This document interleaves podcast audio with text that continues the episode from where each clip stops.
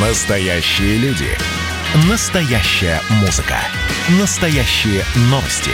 Радио «Комсомольская правда». Радио про настоящее. 97,2 FM. эм. По сути дела, Николай Стариков. Да, и у микрофона Владимир Варсобин. Куда мы денемся от Америки в такие-то дни? Да, Николай? Как вы к этому относитесь, э, что, то, к тому, что происходит сейчас в Америке? Ну, во-первых, Владимир, здравствуйте. Да, вне зависимости от того, что происходит в Америке или еще где-то, мы с вами должны друг друга поприветствовать традиционным русским приветствием. Здравствуйте, Владимир. Да? Кстати, обратите внимание, что именно в русском языке слово «здравствуйте» означает больше, чем просто «привет». Да, больше, чем просто кивок головой. А каждый из произносящих эту фразу желает друг другу здоровья, хорошего самочувствия и так далее. Вот я вам этого всего, Владимир, желаю. А Спасибо, вот, ну, логично. А вот с самочувствием демократии в Соединенных Штатах Америки, конечно, мне кажется, ситуация достаточно печальная. Но я хотел бы сейчас использовать происходящее в Америке события как э, отправную точку для небольшого философского размышления. На мой взгляд, Соединенные Штаты за последние ну, в большей степени годы, в еще большей степени месяцы, но в целом за последние, наверное, полтора-два десятилетия полностью растратили тот багаж бесконечно доверия, которое а, откуда-то было к ним со стороны значительной части населения земного шара, в том числе Советского Союза. Ну, давайте вспомним, кто родился в Советский Союз. Как-то казалось нам, что в Соединенных Штатах есть законы, незыблемое желание вот их соблюдать, что Соединенные Штаты Америки как бы направлены на какие-то светлые идеалы, что если мы откажемся от конфронтации с ними, то они, естественно, откажутся от конфронтации с нами. Ну а зачем? Мы же вместе будем строить общее будущее человека. Вот такая наивная, наверное, конструкция, созданная отчасти Голливудом, музыкой, э, литературой, американским образом жизни, вот тем стереотипом. Николай, давайте был в, чем вы обвиняете сейчас? Не нравятся вам философские США? размышления, да? Ну вот я да, все-таки закончу, не зако, закончу мир, за, э, мысль. Э, э, так вот, Соединенные Штаты просто уничтожили все эти мифы. Уничтожили. Выборы превратились в фарс. Внешняя политика Соединенных Штатов вместо стабильности везде сеет хаос и войну. Международное право разрушается самими Соединенными Штатами. Последовательно разрываются все договоры, которые они заключали на волне э, то ли предательской, то ли наивной перестройки Горбачева, борется с Китаем, который совсем недавно еще был их любимой фабрикой и, в общем, как бы в пример практически ими ставился. Все. Разрушили камня на камне, не оставили от того мифа, который является фундаментом их успеха. И вот теперь начинается голая реальность. Эта реальность, она коснется и американских граждан. Они не верят больше в американскую демократию. Это коснется европейских, китайских, российских граждан, которые не верят больше в американскую демократию и в их ведущую роль. А можно поточнее, что... Николай, я не понимаю. Вы говорите а о лозунгах и обобщающими вещами. Давайте да конкретно. Ладно. Вы говорите о том, что э, выборы в США себя дискредитировали. На чем основываются ваши утверждения? на основе того, что в Соединенных Штатах Америки происходят вещи, которые нам казались невозможной на выборах в Соединенных Николай, Штатах Америки. Э, может быть, это, может быть, это нормально, от чего мы отвыкли. Президентская кампания, в котором кандидаты идут нос к носу их а отделяет всего а лишь а несколько, там, несколько сотен тысяч голосов на, при масштабе Америки, это очень маленькое. А мы э, привыкли, что у нас все тихо и спокойно, ЦИК считает себе, э, никто его не проверит. Там сейчас будут э, проверять э, в тех штатах, где минимальное расхождение в голосах. Это нормальный процесс. Просто среди нашей кладбищенской тишины, где мухлюют а, без участия, без, без э, контроля народа, к этому уже отвыкли. А мы теперь с ужасом смотрим на этот кавардак. Нам кажется, что это кавардак. А это живая ткань, живая жизнь избирательной системы, которая, слава богу, жива. Поэтому она так бурлит. Владимир, я, я вот прям за, записываю за вами. Э, Пожалуйста. Потом мы в кавычки возьмем, повесим на стену и подпишем Владимир Владимирович Варсобин. Значит, живая жизнь, запятая, которая живет Точка. Владимир Владимирович. Ну да, Варсобин. я в этом смысле не оратор. Да, ну, да. подчеркнули иногда, несколько раз. Повторяются. Ну спасибо, спасибо, что вы есть, потому что вы сейчас вот как бы такой концентрированный, ну простите, не в медицинском, конечно, смысле, но клинический случай веры в американскую демократию, от которой Николай, я а надеюсь... можно а, а, уйти от, моей, от моего светлого ухожу, образа, ухожу. к фактуре? Да. Вот э, именно то, от чего, я надеюсь, излечились миллионы, миллионы, миллионы граждан э, нашего государства. Да, у них борьба там ноздря в ноздрю. Пусть они на своем ипподроме скачут, как хотят. Это не важно. Я не об этом. Я о том, что 200 тысяч голосов, значит, голосуют почему-то по почте присланной только за одного кандидата. Сам факт отправки писем по почте уже Почему должен... только? Нас... Вы, вы вообще-то, вообще-то с фактурой знакомы? Дайте Николай? мне сказать, дайте мне сказать. Да, сначала я изложу начальник факты, потом почты вы американской, сторонник Трампа. Он, да. э, начальник почты американской, э, платил деньги в избирательный фонд. Семья Трампа проголосовала по почте. А, то, что где-то зафиксированы какие-то аномальные сбросы, я вас уверяю, там уголовный кодекс к фальсификаторам а, избирательного процесса очень серьезно относится, не то, что у нас. За, за что И говорить сейчас о том, что у них уже все плохо, а это как-то очень странновато. Вы всегда говорите, вот, а почему вы огульно обвиняете наш ЦИК, там, наш, значит, наших прекрасных э, Владимир, тех, вы меня голоса. опровергаете до того, как я сказал что-либо. Это очень удобная позиция. Это такой полемический я прием. Это для уважаемых радиослушателей. Уже 5 минут. Я так, жду, послушайте еще терпеливо 30 э, секунд. Значит, речь Пожалуйста. идет о том, что создается ощущение, понимаете? Вот а, для чего существуют речь. всевозможные там ассоциации голос? Они должны создать ощущение, что в России, значит, происходит что-то не то с выборами. Вот их задача. И поэтому, если вы им э, пишете по электронной почте, что в городе X, э, на заводе Y, мастер Z что-то там сказал, а этого города, этого завода, этого мастера нет в природе, они с удовольствием берут это и вставляют свою так называемую карту нарушений. Так вот, сегодня абсолютно четкое ощущение ощущение у меня, у моих знакомых, что в Соединенных Штатах Америки просто борьба велась нечестно. Но мне ощущение. До, как до этой голос. борьбы нет. Мне, мне все равно, будут там судебные иски, будут ли там пересчеты голосов. Я хочу сказать, что осталось ощущение. Ложки, ложки не нашлись, а осадок остался. Эти люди нас ничему учить не могли и раньше, а теперь вот просто черту под этим а, подводим. А Ребята, все ваши разговоры фактов, это все ерунда. Давно, давно ли в вашем анализе экспертном вы э, базируетесь на ощущениях? А ощущения А не на том фактах, которые доказаны. Вы же, вы же законник, вы говорите, дайте, пожалуйста, определение суда. Давайте мы разбираться конкретно будем по нарушениям и так далее. Как только касается российской реалии, вы все время переходите в ранг законника и ждете каких-то уже э, официальной реакции на каких-то какие-то ЧП. Здесь, вот здесь вы, Дональд вы Трамп сказал ощущениях. Вам, подождите, будут вам решения судов. Но, значит, что касается ну, моей точки зрения, в Соединенных Штатах Америки, несмотря на жесткость борьбы, все-таки соблюдаются основное правило.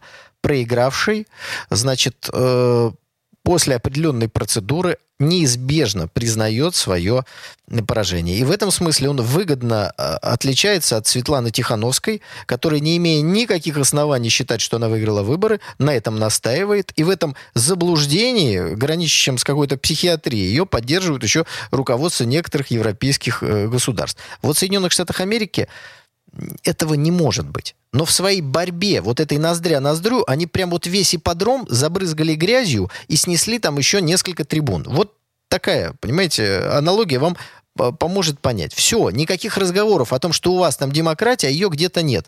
Везде одинаковая сегодня демократия. Причем американского образца, между прочим, у нас тоже. Они нас этой демократии учили, давайте мы не будем это забывать. Николай, я, я в ваших словах э, чувствую некую злорадность, при котором есть такой э, вариант, есть основания сказать, что чему они нас учат, э, то, ну, ну, у нас, конечно, не, есть недоверие к избирательной системе, и вообще говоря, мы понимаем, э, в какой, в какой стране мы живем.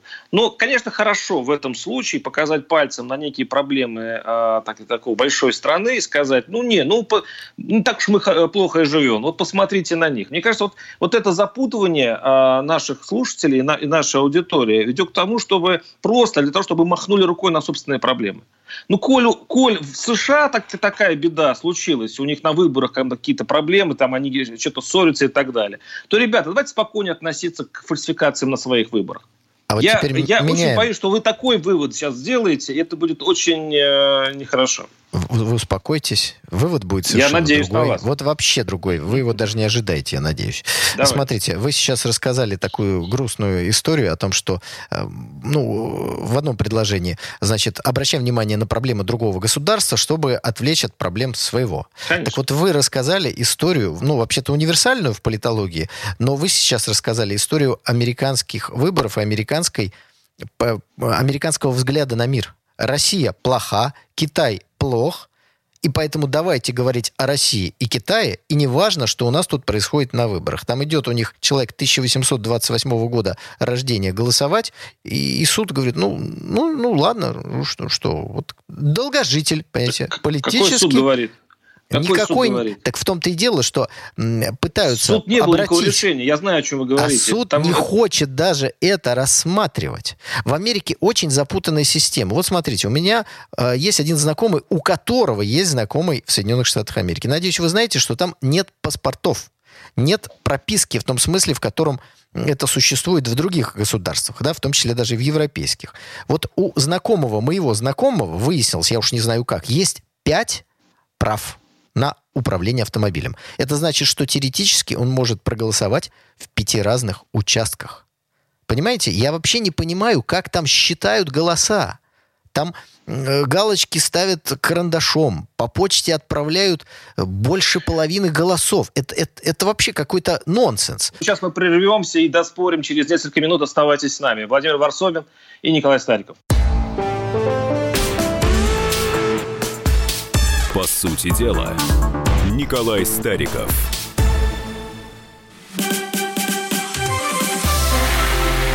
Это было начало. Это действительно история, которая будоражит.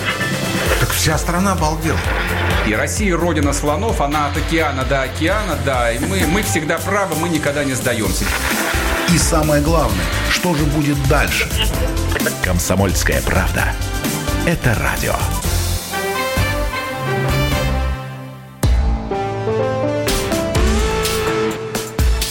По сути дела, Николай Стариков.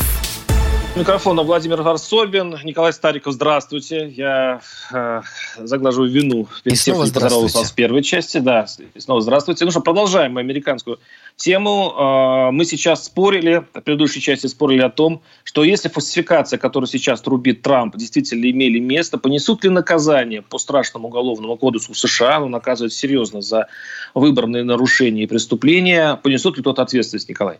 не понесут по одной простой причине. Потому что такие наказания, они подорвут образ Соединенных Штатов Америки окончательно в глазах международной общественности. Соединенные Штаты ведут умную политику. И элита Соединенных Штатов Америки, если иногда и разделяется на две части для того, чтобы посоревноваться друг с другом, кто будет руководить страной, то она едина в, в фундаментальных вещах.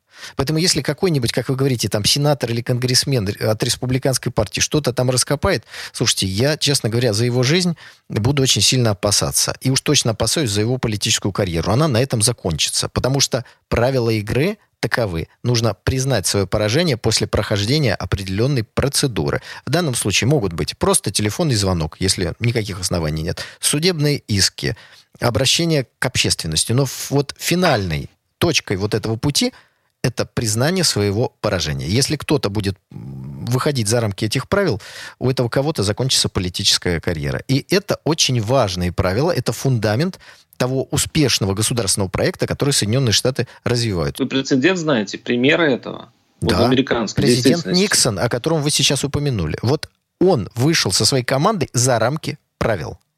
Так То он есть нарушил. Под он, он следил за демократами. Он Подслушивать на, можно. Подслуш... Нельзя, чтобы это Но... стало известно. Вот какие правила, понимаете?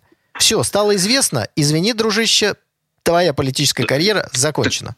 То есть ты попался? Но это, это э, закон всех преступников. И пока ты не попался, ты не преступник. Ты попался, ты преступник. Никсон попался. Владимир, ну наконец-то вы начали включаться. Поздравляю. Ко второй части вы поняли суть американской демократии. Пока не попался, так а в чем, а, а что включаться? Я же то же самое говорю. Что если будут нарушения и будут выявлены преступления, они попадутся. В чем, так, в чем э, моя значит, логика наши, хромает? На, так наши, наши уважаемые зрители убедятся в ближайшее время – кто из нас прав. Ваша логика. Возможны посадки, моя логика. Невозможны посадки. Если поскольку... будут нарушения, если они есть, если встать на вашу логику, не, что там нет, есть моя нарушения, логика надо такая. из этого исходить. Не будет Потому посадок, если нет что бы там ни то происходило. и посадок не будет. Ну, это же, это же объективно. Владимир, мы нашли с вами хрупкий консенсус. Я предлагаю да, перейти ко второй теме. Перейдем к нашей демократии. Я я так понимаю, что сейчас разрабатывается закон о не о неприкосновенности. Э, неприкосновенности. Да, да, пожизненной гарантии президент. бывшим президентом. Это очень важный закон. Он является логическим следствием тех поправок в Конституцию, которые были проголосованы. Теперь они наполняются законодательным содержанием. Значит, в двух словах смысл следующий. Э, человек, который руководит страной, принимает огромное количество всевозможных сложных решений. Часть этих решений находится на грани возможных обвинений со стороны других государств. Ну, слушайте, когда человек а, а, должен не дай бог, объявлять войну, э, санкционировать секретные операции, давать возможность э, там, каким-нибудь разведчикам перебегать э, в нашу юрисдикцию и так далее и, и тому подобное. Ну, огромное количество вещей, которых мы даже никогда не узнаем. Вот все это может быть потом использовано против главы государства. Поэтому руководить государством, это мое глубокое убеждение, человек может только тогда спокойно. И что второе важное – спокойно передавать власть без опасений, зная, что у него есть пожизненные гарантии неприкосновенности. Вот он был руководителем страны, он выполнял свой долг, он служил стране, и, и никто никогда его ни в какую Гаагу пресловутую ни за что никогда не выдаст потому что по закону это запрещено. Это очень важный момент, который обязательно есть во всех западных государствах. Обратите внимание, э, Дональд Трамп может ругать Барака Обаму. Он может говорить, что Хиллари Клинтон такая сякая. Это в рамках правил. Это мы возвращаемся к первой теме нашего обсуждения. Но никогда Дональд Трамп не возбудит уголовное дело против Барака Обамы даже если он не согласен с его политикой. Даже если Обама Кэ, вот эта вот программа медицинского страхования, он может считать исчадием зла и разрушающим американскую экономику. Никогда не будет возбуждено уголовное дело. Президент Никсон, импичмент. Никакого уголовного дела. Просто попался, извини, дружище, политическая карьера закончена. Вот этот принцип является одним из также важнейших фундаментальных принципов успешного развития государства. Человек, принимающий решения, должен быть спокойно принимающим Николай, могу я эти самые решения. Э, все-таки тот предмет, о котором мы сейчас говорим? Ведь Давайте. идет речь, э, закон о неприкосновенности уже действует. То есть он, он действует на ровно тот период, который э, лицо занимает э, пост главного руководителя страны. А новый закон предполагает распространение, временное распространение вот этого а, неподсудности на всю жизнь президента бывшего президента. Это логично и понятно. Это и называется Нет, я, вот, я, я хочу гарантии. задать сразу серию, парочку хотя бы вопросов простых. Первое. А, вы уверены ли, что в США действует подобный закон, распространяющий не только на сам, на, на сам, срок, на сам срок полномочий президента, ну, если, допустим, условный Обама там наградил делов во время своего президентства, а то, что касается его юности, э, его там молодости или когда он был еще кандидатом в президента, это, э, это, вот это его защита не касается. То есть его, Значит, он его можно это... посадить за этот случай. Нет, этот закон или, не распространяется на уголовные преступления.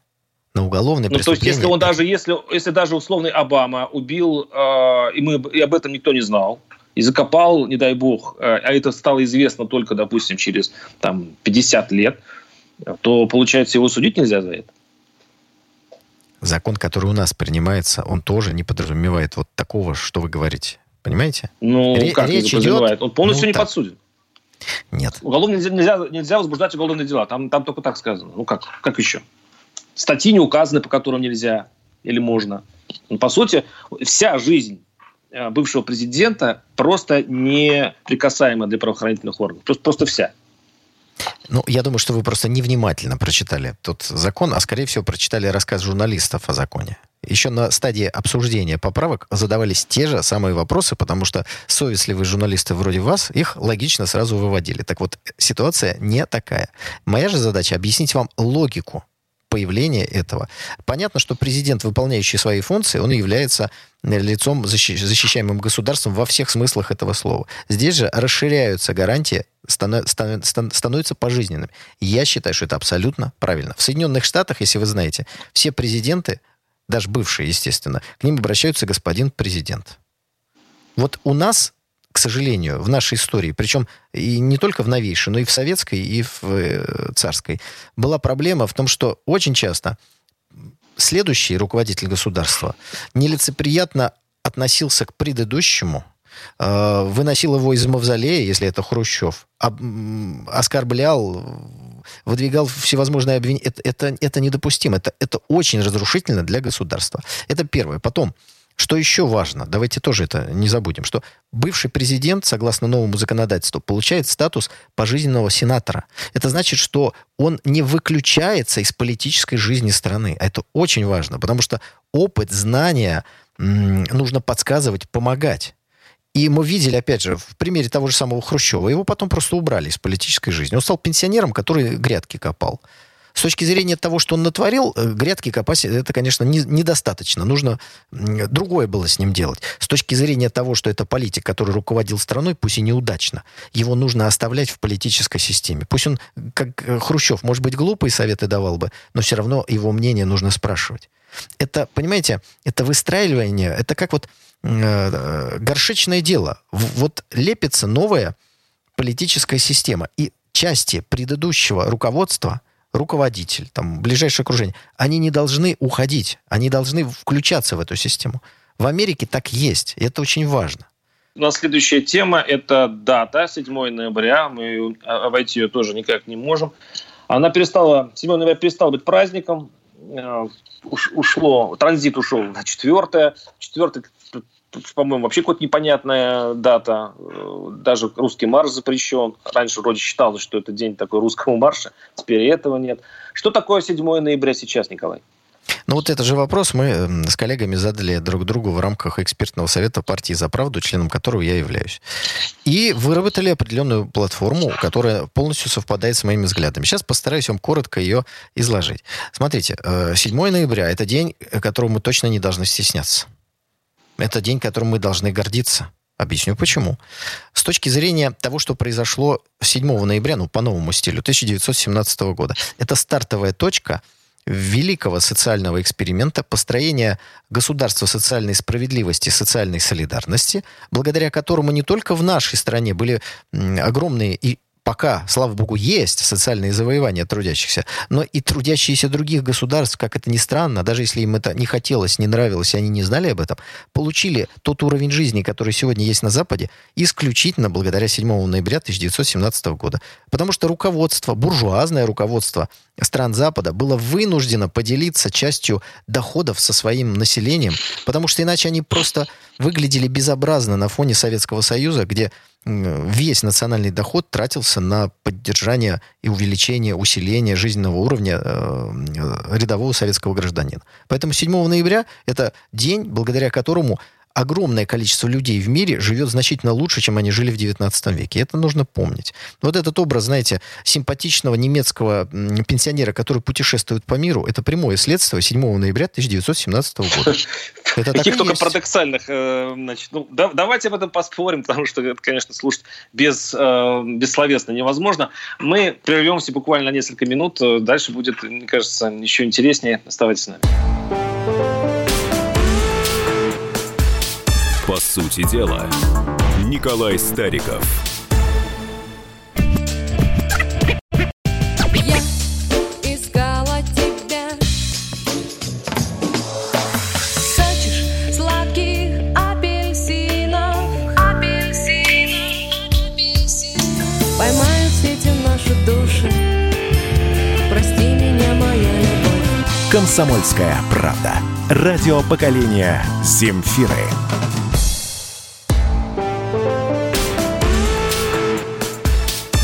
Сути дела, Николай Стариков. Да, микрофон Владимир Варсобин. Э, у нас последняя часть передачи, которую я с удовольствием посвящаю 7 ноября, потому что, во-первых, я, я сих пор помню этот праздник, демонстрации, мы с вами ходили на эти митинги. Это такое воспоминание детства. И даже где-то жаль, что мы потеряли э, этот праздник. Э, вот Николай сейчас доказывает, что 7 ноября – это та дата, дата той революции, которая подарила Западу ту западную жизнь, ну, сытую западную жизнь. Потому что, по версии Николая, от стыда, глядя на социальные блага Советского Союза э, западным дружинам пришлось делиться своими деньгами с рабочим классом, и поэтому у них расцвела жизнь. Вот. Ну, мы сейчас, конечно, об этом поговорим. Но у меня вот вопрос, Николай, а скажите, а почему перестали у нас праздновать 7 ноября? Коль это такая священная и такая ключевая дата для развития нашей страны, в чё, из чего исходила наша власть? Ну, хочу сказать, что вы, конечно, немножко перевернули, мягко говоря, все, что я говорил, но я потом еще раз изложу эту свою да, точку зрения. Да. Значит, что касается появления Дня э, народного согласия 4 ноября, то очевидно, что логика здесь была следующая. Стеснение своей истории. То есть 7 ноября, вот в этой концепции, на мой взгляд, и на взгляд моих коллег по партии «За правду», ошибочной концепции. Э, большевистская революция, то, что произошло в 17 году, в октябре, подчеркиваю, не в феврале, это отдельный вопрос, рассматривается как что-то нехорошее, как старт гражданской войны. И вот э, давайте примиряться, значит, откажемся от 7 ноября. Это, это абсолютно неправильно. Отказываться от советского периода истории, который стартовал 7 ноября, это значит отказываться от огромных достижений, от победы, от сталинских строек, от э, э то, что пытаются нас от голосования в ООН отказываться отказываться от всего. Это, это неправильно. Точно так же была ошибкой то, что делали большевики, которые в ноябре 17 года попытались начать отказываться от всего имперского истории, э, периода истории России. Это, это неправильно. Все это один народ, одна история, одна страна в разных ипостасях, с разными флагами, с разными названиями, но это одно целое.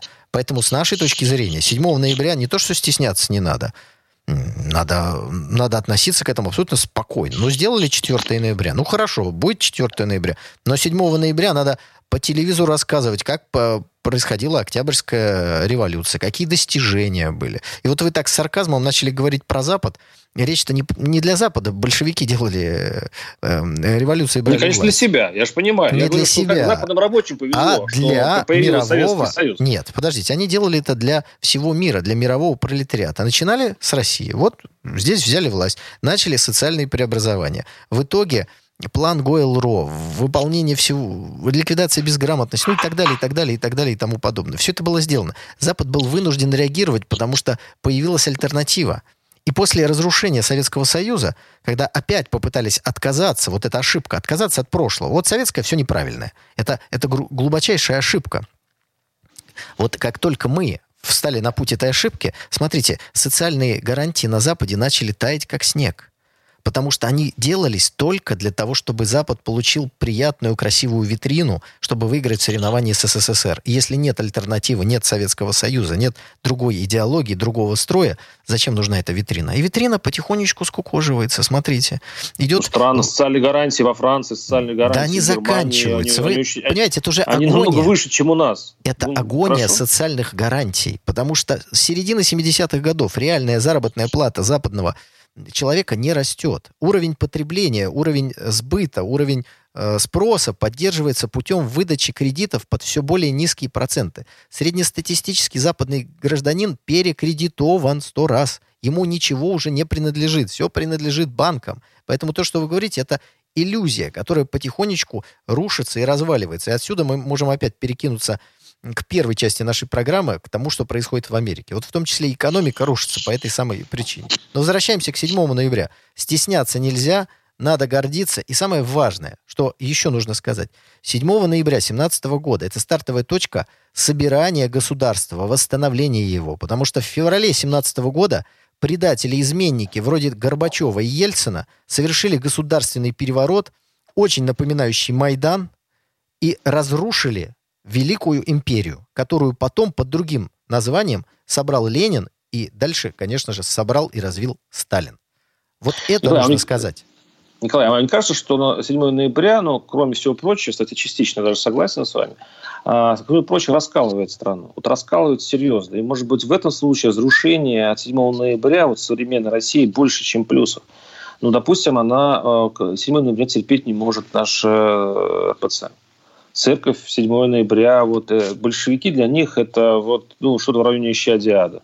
Э, это те безбожники, которые рушили Подождите, церковь. А февраль 17 а часть э, они наших, любят? наших патриотически направленных вот, сил – особо правых, да, они тоже относятся очень плохо к э, большевикам и к этому перевороту в истории. Особенно наши монархисты, те, которые э, говорят о Столыпине, о той империи, которая строилась до 17 года и которую развалили большевики. Гражданская война, кровь. Да не большевики прочее, прочее. развалили вот империю.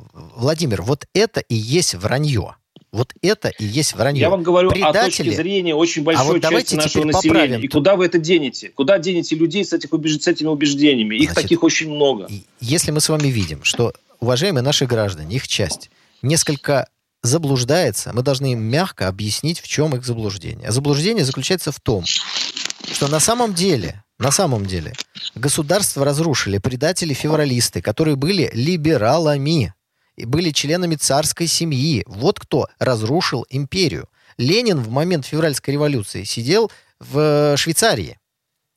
Сталин Николай, сидел большевики в ссылке. раскачивали трон. Большеви... Для большевиков э, монархия была самым главным. Э, монарх... э, монархия отправляла их ссылки и казнила их монархия больше... большевиков. Вы что, вы хотите сказать, что это либералы были против э, мона... Э, монархии, а большевики нет? И просто сил было у либералов в феврале больше, чем у Ленина. Если бы у Ленина было столько же, революция бы случилась еще раньше. Владимир, Зачем я вам Почему объясняю вы... факты. Это же, это я же вообще школьный учебник. Так вот, либералы разрушили Россию, а большевики Россию собрали.